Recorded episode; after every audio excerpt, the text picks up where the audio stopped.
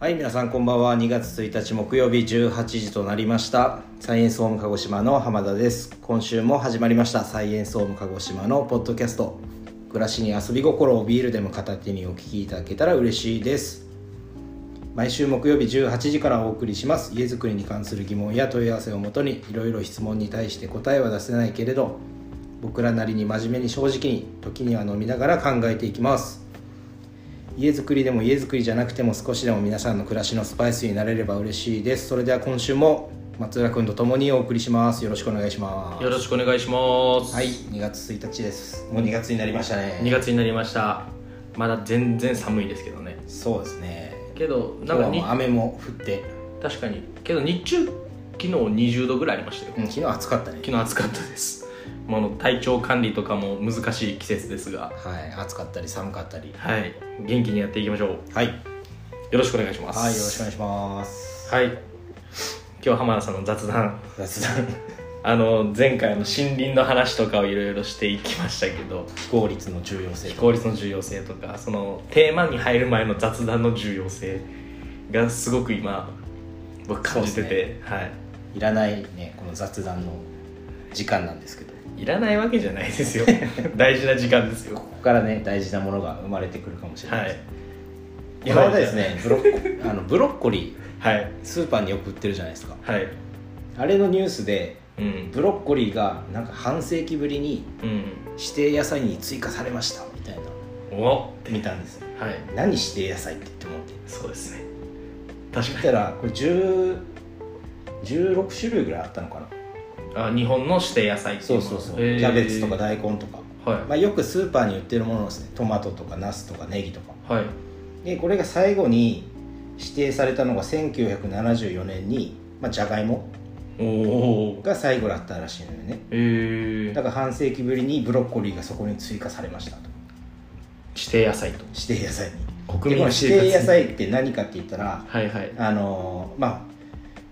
野菜のあんまり取れなくなったらさ価格が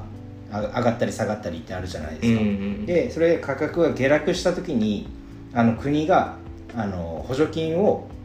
出すと指定野菜に指定されてる品目の野菜を栽培されてる農家さんにうんうんう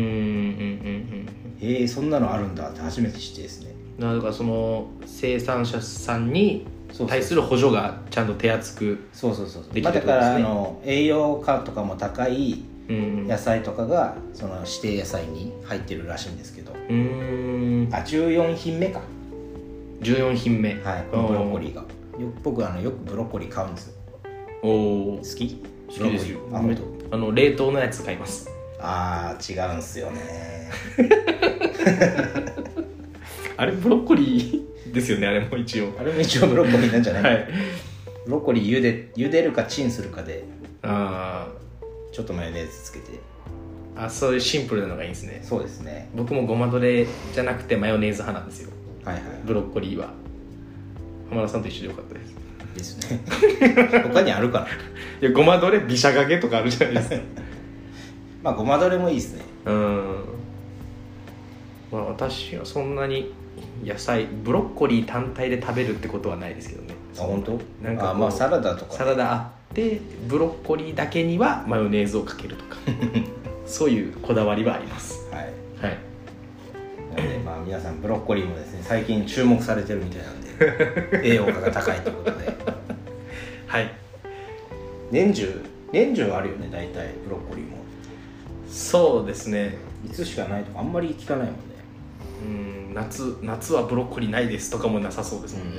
ずっと確かにあるイメージですね今日もじゃあ晩ご飯にブロッコリーを、添えてはい、食べるんですか食べようかなおおそんなやっぱ常に家にあるもんなんですねブロッコリーってそうですね浜田さん浜田さんの結中では構結構ありますよええ私も冷凍なのでなんであのスーパーでさブロッコリーだけだけじゃないけどさはいもともと袋に入ってなくてさなんか自分たちで袋に入れてくださいみたいな、ああはいはいそうシスちテっちムゃい袋がついててそうそうそうそうはいはいあのトマトとかはこうパックに入ってたりさ、んナスとかも袋に入ってんじゃん、うんなんでブロッコリーは自分で入れないとい けないのみたいなたまにキャベツもそんなんありますよねあるっけりますねキャベツもなんかギチあーあるギねチギチにな るよみはたいいな、ちょっともうもう一個大きい袋欲しいなとか思ったりするんですけどねはい、は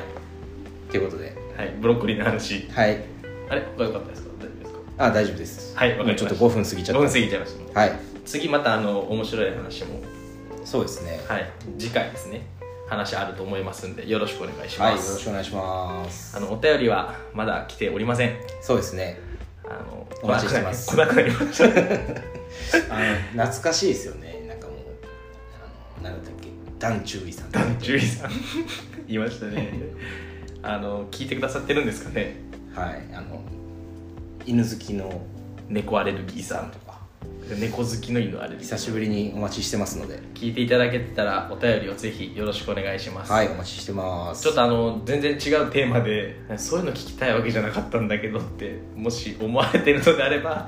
そういうあのご意見も、はいはい、頂戴できればと思いますはいじゃあそろそろ本題に入りましょうかはいはいじゃあ今週のテーマは、えー家づくりに必要な大工さん大工さんとはっていうところですね大工さんとはこれはあの第1章とか2章はいにちょっと分けるっていうところではなくてちょっと時間を考えながらそうですねちょっと読んであのお話はいだったりとかをさせていただければなって思ってるところですはいよろしくお願いしますじゃあ大工さんについて今日は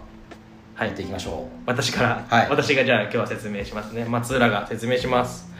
え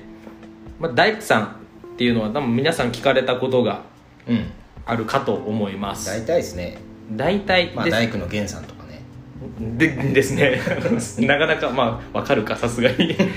あの大工の源さんもそうですけどそれ大工さんあの、はいまあ、イメージしていただいてる通りの、えー方だと思います、うんで大工さんは基本的に、まあ、お家を作ってくださったりとかはいはいしていただいてる、まあ、イメージあるんですけど、多分そのままの通りででお家作りに、あのーまあ、必要な人はいはいっていうのはもう、まあ、大工さん以外にもたくさそうですねんいるんですよねいっぱいいますねもの家づすくりごいに関わる職人さん業者さんっていうのはですねはい、であの私たちのようにあの建物についてご説明させていただいてる、まあ、営業はいはいはいとか設計っていう立場うんそれこそ使用打ち合わせをしている、まあ、コーディネータはいはーいで現場を担当する工務担当とかうんでじゃあその建物を建てるところの土地を仲介してくれる不動産業者さはいはいん住宅ローンを利用する、まあ、銀行さんはいはいいっとかキッチンのメーカーさんぱいいますねですそれを運んでくれる運送会社さんはいはいはいもうそれでさらに、まあ、現場に入ってからは基礎屋さんはいはい足場屋さんで水道電気のインフラ関係うんうんうもちろんそしてその中に大工さんんたくさんの業者さん職人さんの中の一人そうですが、ね、まあ、大工さんですね大工さんはいとなってますでこれあのまあ大体ちょっと肌感なところがあるんですけどうん1軒のお家に関わる人は100大体100人近いなってそうですね大体そのぐらいは出てきますよねですねあの、うんお客様が実際にお会いする人数ではないんですけどそれに携わっている方っていう、実はこんな方も来てるんですよそうですねものすごいあの数の、えー業者さんだったりとかはいあの携わっていただいてる、うんでもしくはもうそれ以上かもしれないのではいはいちょっとなんかどっかタイミングがあればどれぐらい関わってたのかなって知りたいなってあ僕一回数えたことありますよ多分ねメモに入ってるおえどれぐらいかか関わってと思う、うんええあこういう職人さんいたなとかこういう業者さんいたなとかあそれをメモにしてうんまあちょっとそれまた教えてください個人的にそうです後ではいはいでその今日はその中の大工さんについてお話しさせていただきますって、でじゃあ大工さんっていうのはまあ主に木造建築物の建築修理を行う職人さんのことですうんうんうん基本的には木造が、まあ、メインですよね大工といったらそうですねでえっとこれちょっとウィキペディアさんから 持ってきたんですけど あの各職人を統率する長または工事で全体の長となる人物を指してたはいはいはいでまあ盤上とも呼ばれていたと盤上まあ盤章ね万象万象と呼ばれていたと、はいで現在の建築業界においてはさまざまな新しい技術や工法新建材の知識はもとより建築工程をまとめる過程において、うん建築業務に携わるまあ、他の職人さんやはいはい業者の関連業務知識が必要とされる場合があり現在でも木造建築の建築業務などにおいては実質的、まあ、トップ棟梁ですねはいはい、まあ、サッカーでいうあの中村俊輔的な感じですね司令塔ってこと司令塔ですねはいどうぞありがとうございます あの中村俊輔っていうワードが出てきてびっくりしましたけどサッカー興味ない ってあんまり言ってたような気がす興味るないことはないですあんまり知らないって言ってましたねすいませんそうそうはいいやまあ棟梁ですね棟梁あのかっこいいですよね胸と針って書いて棟梁なんですよ棟梁なんか昔の棟梁っていう意味は、うんあの大事な、まあ、重要人物みたいなはい、意味だったらしいんですようん、でもこの胸と針ってこの木造の建築物によく使われる言葉じゃんはいだからそれでその棟梁っていうのはイコールまあ大工さんみたいな感感じになってたみたいですようんうんうんね、うんでここでなんとはい問題でございます、はいあのし聞いていただいているリスナーの方ももし分かれば、はい心の中かもしくはもう声に出して一人かもしれませんがはい、あの言っていただきたいなと思うんですけど大工の神様とはいはい称されている方をご存知でしょうかあ僕ですか浜さん分かってますよね西岡恒和さんじゃないですかちょっと分かりづらいなすいませんちょっと分かんなかったですそういうのなんかトイレの神様とかそのさっき松崎さんとも話してましたけどおなんか何でしたっけ広瀬香美あロマンスロのマン神様スの神様とかそっち系でこう言っていただけたら嬉しかったんですけど西岡恒和さんだと僕は思うんですけどはいえっ、とと亡くなってるんですけどね現代の名宮大工と言われてるあの YouTube とかああそうそうそうああのの昔の差し金のね使い方とかを ね説明してるんですよどんなやつでしたっけ、屋根の勾配の取り方っていうのはこの差し金でやるんですわやるんですわーってもうすごいイントネーション差し金ってこういう L 字の金物なんですね、うん大よく大工さんが使ってる、うんあの長さとかを測ったりとかねはいで屋根の勾配とかもこれで取るんです わ短い方で5寸長い方で1尺でこれを斜めにすると5寸勾配ですわこれ僕たちしか多分分かってないで すよあの YouTube で調べてみてくださいあの細かすぎるものまねです、はいあの多分ポカーンって一瞬になると思うんですけど あのものすごい知識あってすごい今方なので、はい話聞いてみると面白いと思いだからます法隆寺とかの改修とかもされてるんですよこの西岡さんがあそうなんちでょっすとか本当にすごい人だからねえー、あもうでも今お亡くなりになってもうなくなあっていますねーありがとうそんなそこそこ知らんかったです、ごめんなさいありがとうクイズでしたねそういえばはいあの正解は何でしょうか正解もうさらっと言います、はいえー聖徳太子さんですお聖徳太子飛鳥時代じゃないですか飛鳥時代ですあの、え聖徳太子はもう皆さん知ってると思うんですけどー、一万円札ですね一万円札昔のは昔あの顔として登場してたあの人物ですね、いはいであの遣隋使の派遣だったりうんうんうん簡位12回10 17条憲法はいはいとか飛鳥時代の政治家と,、聖徳太子ですねはいと言われてますけどこれ大工の神様でもあると、うーんえーまあ、言われておりますでこの聖徳太子ははい現代に伝わるその先ほども出ましたけど大工道具の差し金あ差し金、はいさっきのもう一回しようか もう一回し ましょうか大丈夫です、えー短い方を短い方で5寸長い方で1尺これを斜めにすると5寸勾配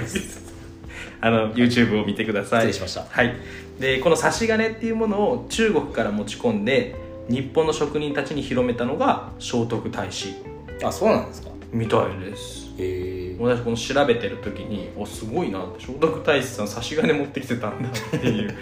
ふうに思ってですね差し金持って1万円札に移ってんのかいやさすがにそれはないんじゃないですか さその時差し金置きましょうよって多分誰か言うと思うんであのでこの建築に携わる職人の育成だったりとか組織づくりなうんうんに努めて、まあ、それこそ法隆はいはい寺をはじめとする寺院の建立にも尽力したことから建築土木の守護神として信仰され大工の神様と呼ばれるようになったとあそうなんですねだからけあの、まあ、大工だったりとか、はいはいこういう職人さんの育成とか組織づくりに対して、まうんあ、すごく尽力されて、なるほどまなあ、るほど礎を作ってきたと、建築に携わる職人さんたちをどんどんどんどんうん育成していって、国の発展のためにそうですそ貢うで献すしていったってことですね貢献していただから大工の神様と言われていると なるほどはい、でちなみにさっきからあの ちょっとずつ出てきますが差しがねはいでなんぞやってところなんですけど、うんそのステンレスとか銅真鍮などの金属製であのメモリがついてる L 字型の、まあ今のはあれで言ったらセンチもあるけどうん尺とか1寸2寸とかさっき言ってたやつですねはいはいはい、はいの L 字型でその直角を測ったりとか勾配を出したりするのに使われていますよってうーんまあそういう、まあ、大工さんが持ってる、まあ、はいちょっと現場の方、もし行く機会とかどっかあそうで見すたりすると多分「差し金取って!」とか多分ねあの現場に行かれて差し金持ってない大工さんいたらちょっと怪しいです怪しい ですよねまあなどうやってやってるんだってなりますそかうらですねうち以外でもこう立てていただいてるこうお客様とかいたらですねうん現場に行かれてあれこの大工さん差し金持ってない なみたいなその時は差し金多分どっか置いてるかそう取そうってっていう声が飛び交ってると思いますの でちょっと見方が変わるかもしれないはいそういうものがございます、はい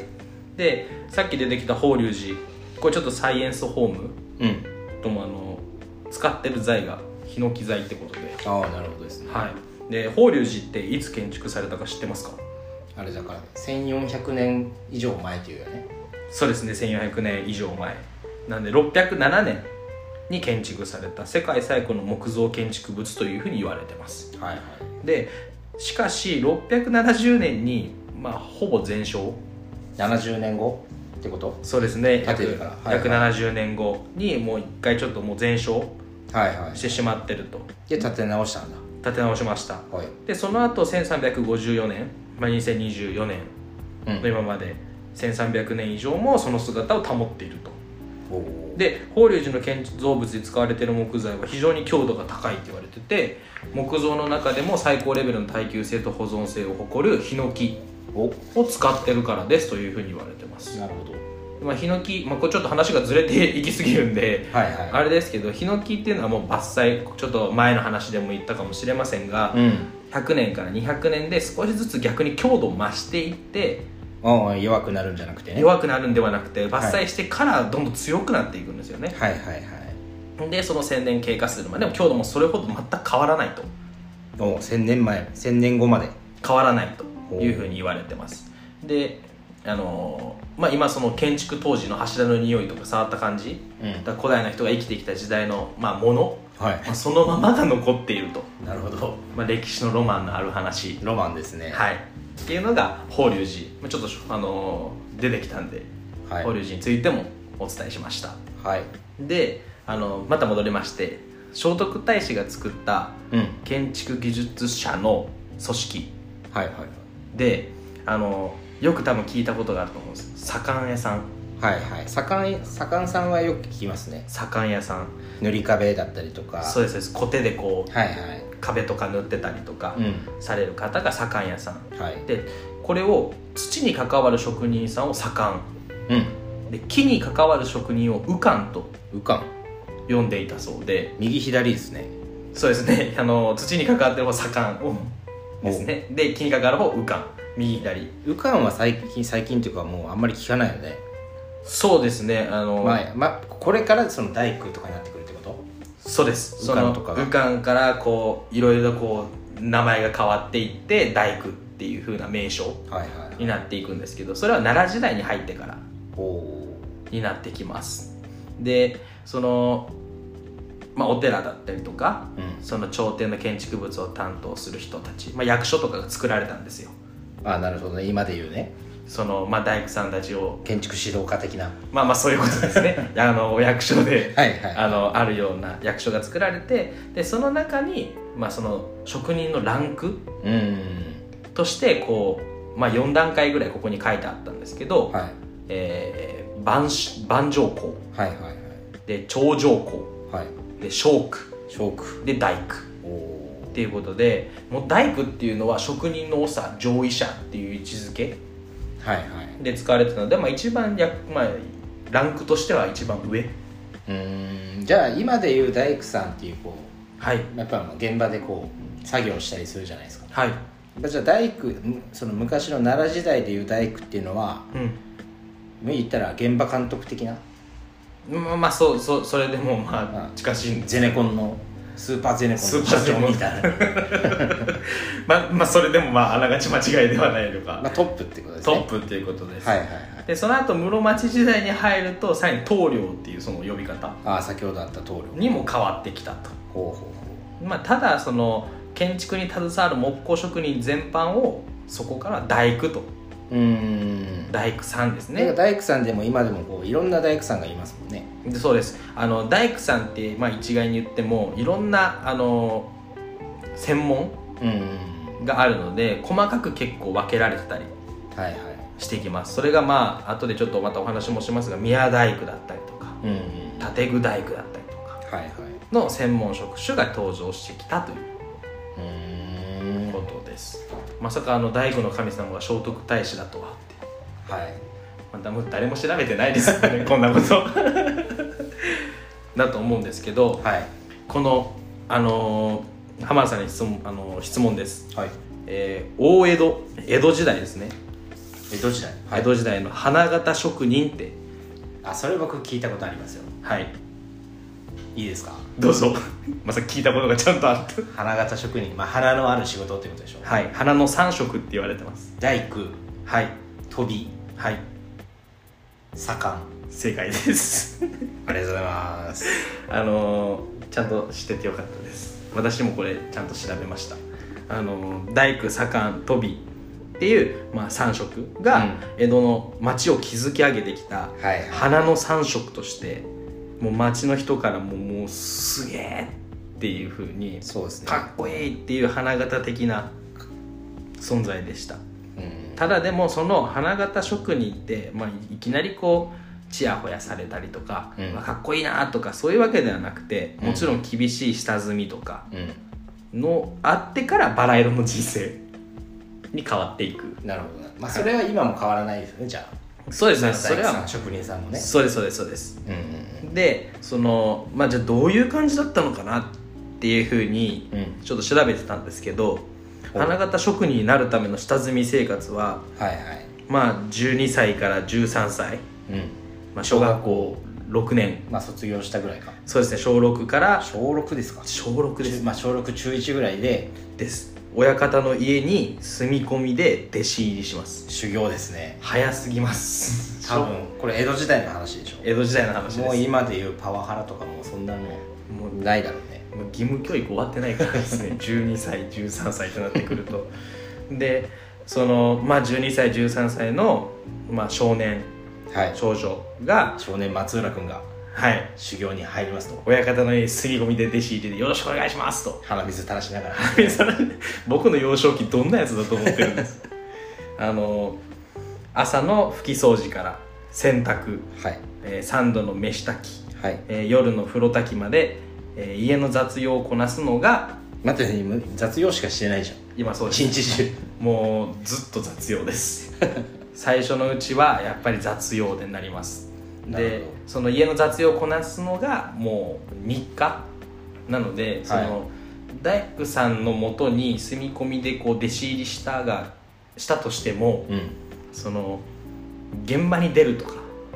そういうことはまだ許されてもないとあなるほど最初の頃はそうですそうですどのぐいらいなんですか現場に出れるまでこれを、えっと、1から2年一12二年1年最低でもず1っと年雑用ですか続けますはそしてようやく、まあ、中2中学校3年生、まあ、15歳ぐらいになってやっと現場に出れるようになってあうんうんうんで親方さんから大工道具の名前を教わるあそこから大工の道具の名前 を教えそれまでは教わるもんうすかあの雑用のみですなるほどで現場に出てきてやっと大工の道具はいはいの名前を教わるとさっきやった差し金とか差し金とか墨壺とかまあそうですね、まあ、鉄砲とかさすがにこの時代はないでしょですね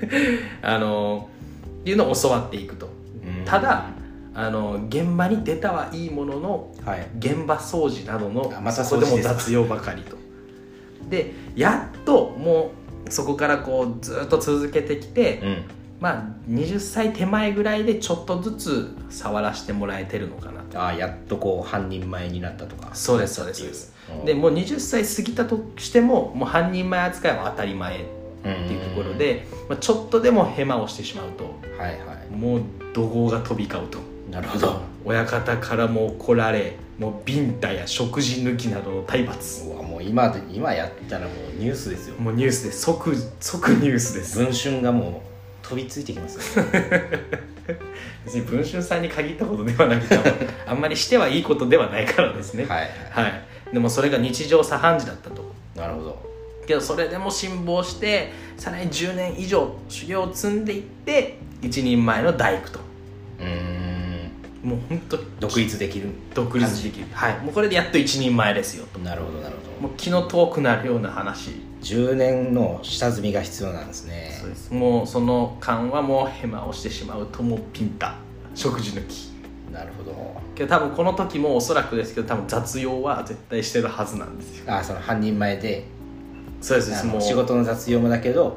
家に帰ってからももうそういうことは絶親方の対あ雑る用がはずなんです、まあいきなりなくなるっていうのは、まあ、下のあのまた12歳13歳の子たちが入ってきたとはいえなるほどなるほどいきなり全部できるやつわけじゃやっぱないと思ううのんで、お手伝いをしたりとか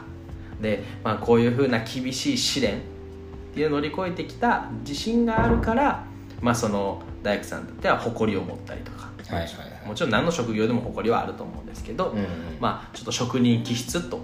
言われるような。そうですね今の大工さんもそうですよね職人気質な方が多いですよね結構そうですそうですあの別に愛想が悪いとか機嫌が悪いとかそういうことではないんですよねあの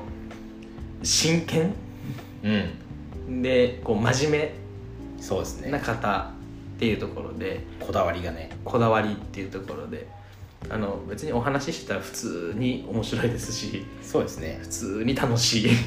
あの方ですで、えーこれ面白かったのが、まあ、一人前のその大工さんになってうんうもうん独立したらもう今までの苦労から解放されあなるほど10年間の修行に耐えてもう耐えましたもうもう親方僕は独立しますとはいもうあななたの手を借りることはありませんありませんと12歳からもうあなたの元にいて雑用をこなしビンタをされ食事を抜かれもう怒号を飛び交っていたがもう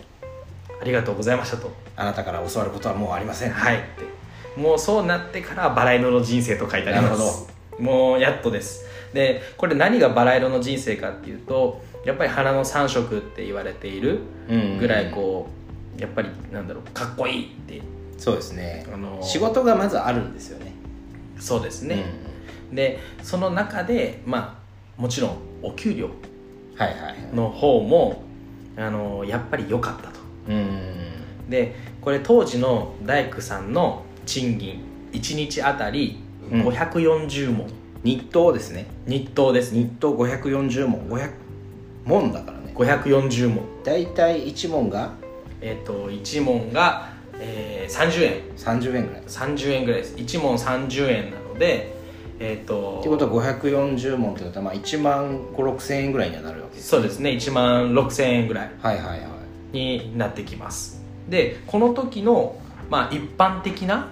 まあ、町民うんうんの賃金っていうのが大体300問ぐらいあ1日あたりのです1ね日あたりですねあじゃあ一日たり9000円ぐらいか9000円ぐらいですじゃあだいぶいいね大工さんの方がまあバイトまでは言わないけどうんまあいいお給料、まあ、7000円ぐらい高いはいはいはい現代に直すとですねうんうんなっておりますこの1問に関してもあのいろいろちょっと調べたんですけどあのばらつきがうん、なんか諸説ありますよね諸説ありすぎて、うんなんか10 12円とか出てくるところもあれば、うん40何円とかっていうのもあるしまあちょっと間を取って間を取って30円ぐらいでいきましょうかはいで書いてありましたでちなみに、えーうな丼1杯えーこの時代100問です、 100問100問じゃあまあ3000円ちょっとか3000円まあそしたらじゃあまあ確かに今と一緒ぐらいだねそうですねちょちょうどいい、まあ、ちょっと高めうん、のうなぎうな丼を食べたというぐらい、なるほどなるほどはい、だったので1日にまあ考えたりすると、まあ、大体約7000円ぐらい高いうん給料をまあ一般の方々よりはいただいてると1日7000円高いって結構高いよねそう相当高いと思います、うんまあ今現在のところで考えるとやっぱ全然違いますよねそのそうですね時給で言っても全然違うわけじゃないですか、うんでこれあの驚きなのがあの大工さんははいあの1日の実働時間はい実労働時間かは4時間程度らしい4時間なんですかたったじゃあ4時間時給4000円ぐらいいきますもうすごい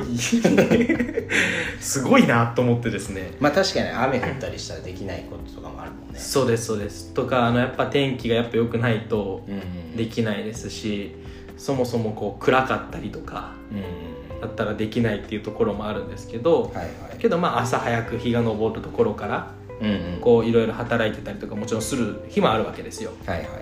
でそういう時っていうのは実動時間は基本4時間程度ってなってはいますけれども、うん早朝とか日没以降にも仕事することはもちろんありましたあ残業ですね残業です、はいでその時はそれプラス時間外手当っていうものもついてておもおう労働条件としてはとても恵まれていたとなるほどまあお給料の面はですねうんうんうんっていうところでそれはやっぱね10年間厳しい修行に耐え忍んだわけだからねそうです、まあ、こういうことが待っていてもはいはい全然あのいいのかなとましてやこう技量もあるからですねはいはいはいで、えー、とこの当時の江戸うんではもう頻繁に火事が起きてました江戸時代は火事がすごかったんですよね江戸ってめものすごい人口密度が高くてはいはいあの町民が住む面積ってすっごい、まあ、今でいうあの名産堀みたいおなー長屋がどんどんどんどん密集しててもう一回火事が起きたらはい止められないみたいなあもう全部ブワーってそうそうそうそう、えーだから今で言ったら消防車とかいるじゃないですか、はいはいで水かけて消すじはいゃんでもちろんその時代消防車とかないじゃんはいはいはいだからまあ町民たちが手で水をかけるけどバ止められないわけですよはいはいはいそしたらここでね広飛びが出てくるんだって飛びが周りの建物を壊していくと壊すことで火を止める々におおあその職人さん飛びの職人さそうそうそんうがまだ燃えてないとこ燃ろえてない建物を壊してもうその燃えてるところでもう火事を止めて、へーそれが江戸時代の消火活動だった だから燃えてないのに家壊されるそれどういうふうになってるんですかちょっと火事火事だからもう壊します壊しますよってでそしたら今度はまた家なくなるから今度大工さんがまた家建てないといけないなるほどだからおあの引っ張りだこだったそうそうそうそうそうだからこうなんでこう大工さんそんなにまあいくらお給料が良かってもうん仕事が続かないとそうそうそうそうお給料は発生しないだろうってはい僕思ったんですけど、そのやっぱり今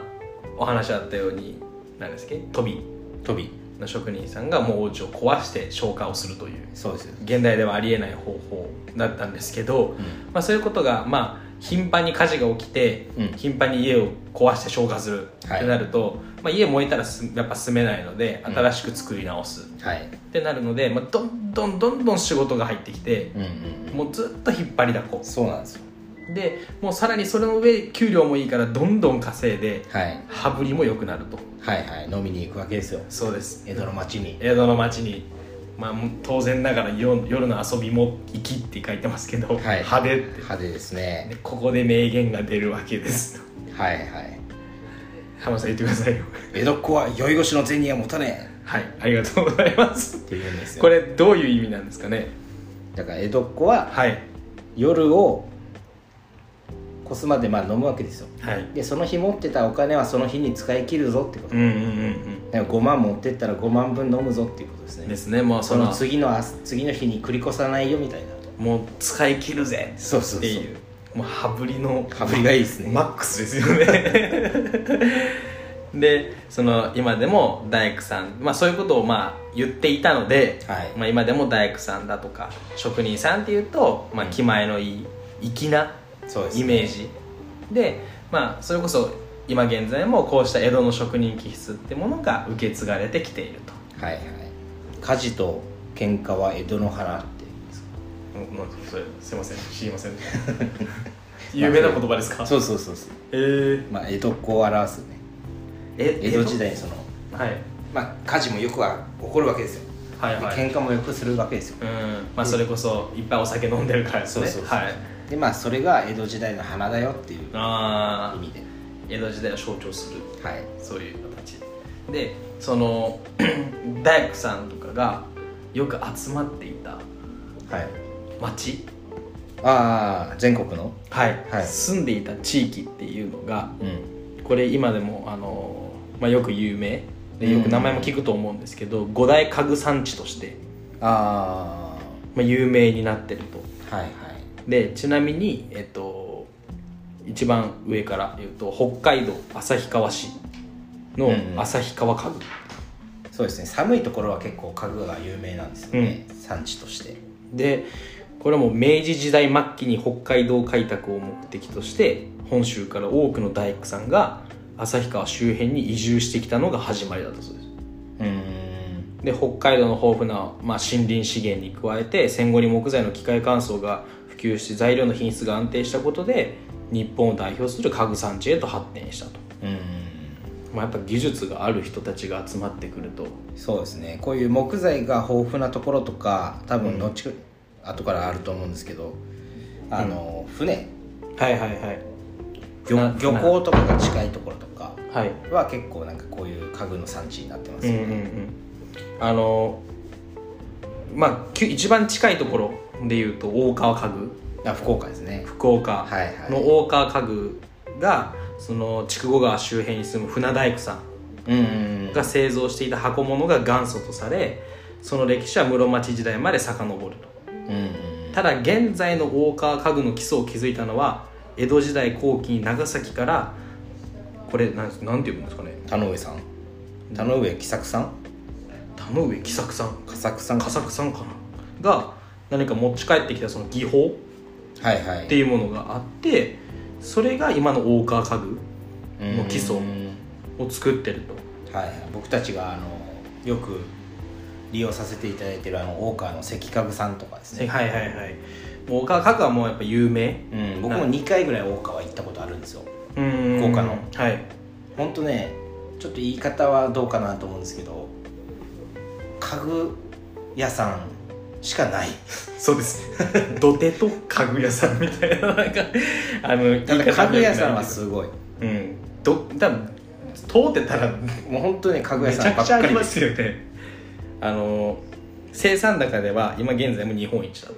あ大川が大川家具、大川ですね家具が。と言われるものですね。うん大川で製作されているようなはいはい家具。で、その他にも徳島家具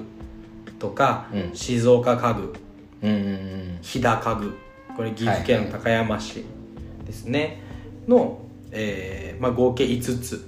が、まあ、5大家具産地五大家具産地としてとっても有名だと行ってみたいですよねこの大川以外もいやこの行ってみたいですすごく岐行っ阜てのみたい高です山家具とか、うん旭川家具とかね私も自分の、まあ、お家、はい自宅はいまあちょっと考えてるじゃないですか、はいはいいつから着工ですかもうちょっと待ってくださはいいすいません あの大川家具とかやっぱ使いたいないいじゃないですかけど行って行ってみて一日じ実ゃ足りな際いに見てみたいんですよねいや実際に見るのがいいですよもうね関家具さんだけでも一日中入れるやんって思うあもうそんな大きいんですか、ういや大川のその家具屋さん行ったことはあるんですよんうんだけどその時ちゃんと、まあ、分かって行ってないというか、うんあなんかテーブルあるねとかもうその程度でしか見てなかったので、はいはい今になって行ったら絶対面白いだろうなと思って面白いですよ見方がまた違うんじゃないですそうかであのサイエンスホームの本部も静岡にうんうんあはるから静岡とか行った際に静岡の家具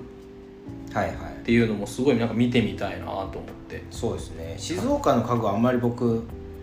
知らなかったんですけど有名私なんでもす知ら、ねいや私も全然知らなかったです、うーんあまあでも静岡は霧とかが有名だもんねあの木の木材あーあそういう系っぽいですね、んこの結構和風な感じのあのタンスとかうんうんんそういうのが有名なんじゃないですか、うんうんうん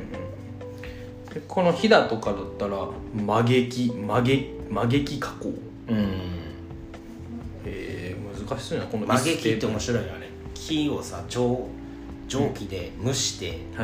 曲げれるぐらいの硬さまで柔らかくして曲げていくんですよ木うをんうんうんあれあれああいう風に斜めに切ってるわけじゃないんですよねですよねこのギューってそうそうそう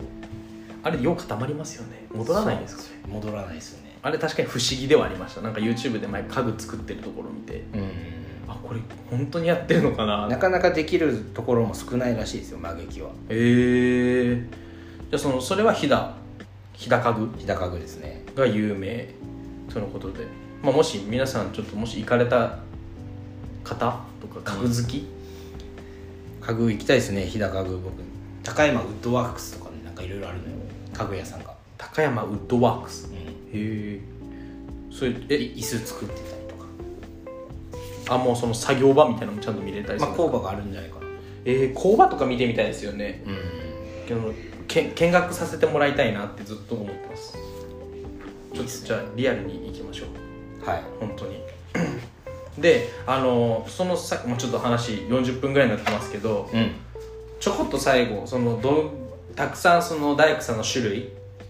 はいはいがありますよってちょっと言ったんですけどまあざくっともう40分過ぎてるのでざくっとですけど、うえっとまあその一般住宅とかを建てている、まあ、大工さんの中でその呼び方というのは家屋大工ん今でいう、まあ、一般的な大工さんってことかな一般的な大工さん、はいはいまあ町大工って言われてたりとかうんっ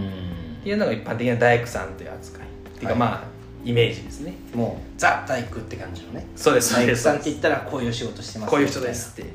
でその他に宮大工はいはいこれもまた聞いたことある方が多いんじゃないかなっていうふうに思うんですけどこれは一般住宅というものよりかは神社とか仏閣うん、お寺とかですねお寺とはいかはいの建造を行う大工さん、うんえ道宮大工とか宮番匠とかも言われて結局、はいまあ、釘を使わないそうですねその木と木をつないでいく、継ぎ木ですねあのの伝統的な技法うん、はいっていうのを使っててはいもう釘使わないのにもうビシャッと合ってくるわけですね合ってくるってもうほんと精もう精密うんというか、まあ、とても大変でそれこそあの宮大工の学校うんうんとかもあってそれ YouTube であるの知ってますうんありますありますそれめちゃくちゃ面白くてめちゃめちゃでも厳しいでしょ、そうですそうですめちゃくちゃ厳しいですあの試験とかもうん、、ほん、ほんとちょっと何ミリとかもうカンナ1枚はいはいカンナってそのまあギーって引いたりするものがあはるいんもうです1ミリとかじゃないもんねもうほんとその皮皮1枚とかもうほんとそのレベルで変わってきたりとかはいはいそれでも持ち方が違うんだよっていう先生のこのなんか説明うんも含めてすっごいなって思って、まあ、宮大工さんなかなかちょっともう見ることがあんまりないのかもしれないですけど、ね、そうですね一般の方がなかなか目にするっていうのはですねまあふいつもいていただく大工さんとはちょっと違いますもんねそうですね違いますねはいでその他にすき家大工ああ和室とかですねはい茶室とかはい和室系の、えー木造軸組工法とかうんで家具を作っていく人をすき家大工と言いますはいあとは船大工それこそ船ですね船船ですねの大工さん木造船とかうんうん屋形船とかうんはいのそういうのを行う人を船大工と言いますであと建具大工とかああ障子とか襖とかですまあね、内装屋さんみたいな感じですねそうですそうです、はいはいであとは、えー家具大工さっき言ったようにまあ家具を作ったりするうんうんうんまあ言ったら今でいう建具屋さん建具屋さんだからそ大工からいろんなやっぱその職人さん今でいうその内装屋さんクロス屋さんとか、こううんいう建具屋さんとかにこう派生していったのかねそうですねそこをもうどんどんどん分類していって、うん大工とは呼ばないけれどもっていううんうんうんけどまあ大工とは関連はあったのかなそうですねまあその職人集団としてそうですねで今でその大工って残ったのがその木造の建物をメインで建てていく人たちをまあ大工っうんうてん呼んでる感じですかね、呼んでる形ですあとは型枠大工とかはいはいコンクリートとかの打ち込み用の型枠を作り込んでくれる大工さんはい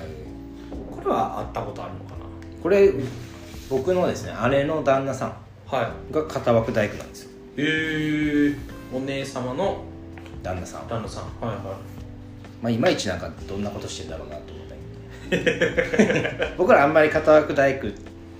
とはそこまでこう仕事で関わらないじゃないですかやっぱり木造がメインなんいでそうですねだからビルとかを結構作ってるみたいですね、うんうんうんうんまあもうそれ専門のそうそうそうそう人たちっていうところですねコンクリートを打ち込んでいくための型枠を組んでいく人たちうんうんですね、の枠組みとかですね、うん流すための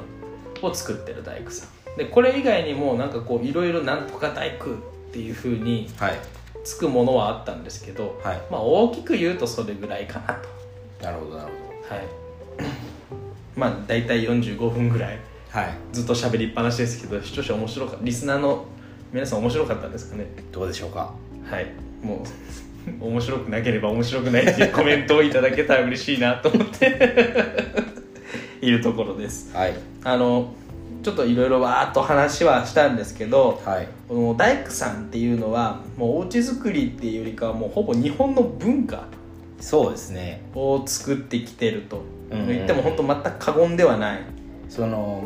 もともとは中国とかさっきあった最初にあった差し金とかですねうんからあの伝わってきた技術っていうのもあると思うんですけど、うん日本のこの大工、まあ、建築の技術っていうのはやっぱり世界でもだいぶ注目されてうんるんですよねこの昔ながらの作りとかもですですよね。ね、いや昔の大工さんってのは本当にもうすごくて、まあ、今みたいにこう技術っていうかこう機械系が発達してるわけじゃないじゃないですかはいはい、もうプレカットとかももちろんないでしょうしないもう手で刻んでいったりとはいかしていくっていう中でこれ現在最近もスカイツリ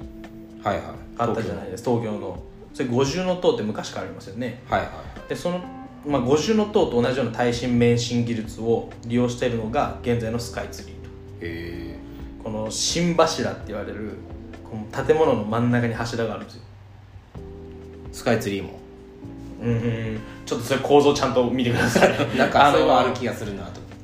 断面をちょっとちゃん皆さん見てみていただいた方が分かりやすいと思うんで、はいちょっと調べてほしいんですけど五重の塔の真ん中にもずっとバーンと一本柱があるんですようーんでこれって建物が右に揺れたらこの新柱っていう真ん中にあるものは左に傾くようになってるんですはいはいはでた左に建物が揺れたら新柱は右に傾くんですよいはいはだから行こうとしてる逆の方に揺れてるんでいでバランスをとってるバランス中心をとってるとおであれ重さものすっごい重たいみたいなのでまあでしょうねとっても重たくてもうあの今のまあ建築の、まあ、基準というかはいいうものであればあれ全く通らない建物なんですけど五重の塔とかはですねあ今の建築基準法でいくと全く通らないですもう全然ダメなんですけ ど、まあ通らないだろうねあのーけどそれでもあれだけ持つで、うんマグニチュードもうなんもう7とかはいはがな何回だったかなちょっと忘れましたけどもう何回もやっぱ経験しててまあも、こんだけ立ってたらねはい、はいはいなのに全く倒壊していないってまあですよねもういかにその何もない時代にそれを考えうー使ったかだから木ん角も何もない時代に何もない時代にもう墨 で手書きで手で刻んでしてる時にもうそういうぐらい、まあ、木の特性だったりとかうーん気候風土ってものをすっごく理解してたもう天才集団だったんだろうなとうーんいうふうにまあ俺私も今回ちょっと大工さんについて調べてみてはい思った次第でありますありがとうございますはい長くなってすいませんいえいえいえなんか大丈夫ですかあれ終わりですか終わりですあの もう50分ぐらい経ってるんでいや面白いですね大工さんも面白いです大工さんあの花の三色そうですね大工飛び盛ん盛んですねまあちょっと皆さんももしご興味があればはい調べてみてくださいはいはいじゃあ大工は宵越しの銭は持たねえってことでよろしくお願いしますはい、じゃあそろそろお別れのお時間となりましたが、はいいかがでしたでしょうか、はいえー皆さんからのお便りも募集中です皆さんからのお便りをもとに僕らなりに考えながらお話しさせていただきます家づくりに関する疑問でもシンプルに僕らに対するご質問や励ましお叱りのお言葉をお待ちしております概要欄にありますお便りフォームからお気軽にお寄せくださいこの番組は Spotify、Apple Podcast で配信していますのでどしどしフォローしてあげてくださいそれでは今週のお知らせははいありますかはいありますはいえっと2月の19日から3月の3日まではいえっと夜の見学会をまた開催させていただきますおおあの本当に夜見たいってあのおっしゃっていただいてご見学そうですね結構ご予約いただいてましたね、に来ていただける方っていうのは本当に多くて、うんでやっぱりこう日中ちょっと動きづらいとかうんうんであの夜ちょっと遅くまで仕事をしてるけどそれ以降からだとやっぱ見れないからもうはいはい7時からいいですかとか、うんあのお休みが合わないとかですねご夫婦でそうですそうですであの奥様だけ夜見に来られて、うんご主人はまた日中にどっかのタイミングでとかはいはいもう全然あのウェルカムというかそうですねまた夜の雰囲気も全然違いますから全然違いますのであの、まあ、そういうお声とかもいろいろありまして、はいまあ、ご予約制っていうのが基本にはなってくるんですけれども、はいこれを鶴丸の、えー鹿児島市白山の、えー鶴丸城展示場はいと、えー霧島隼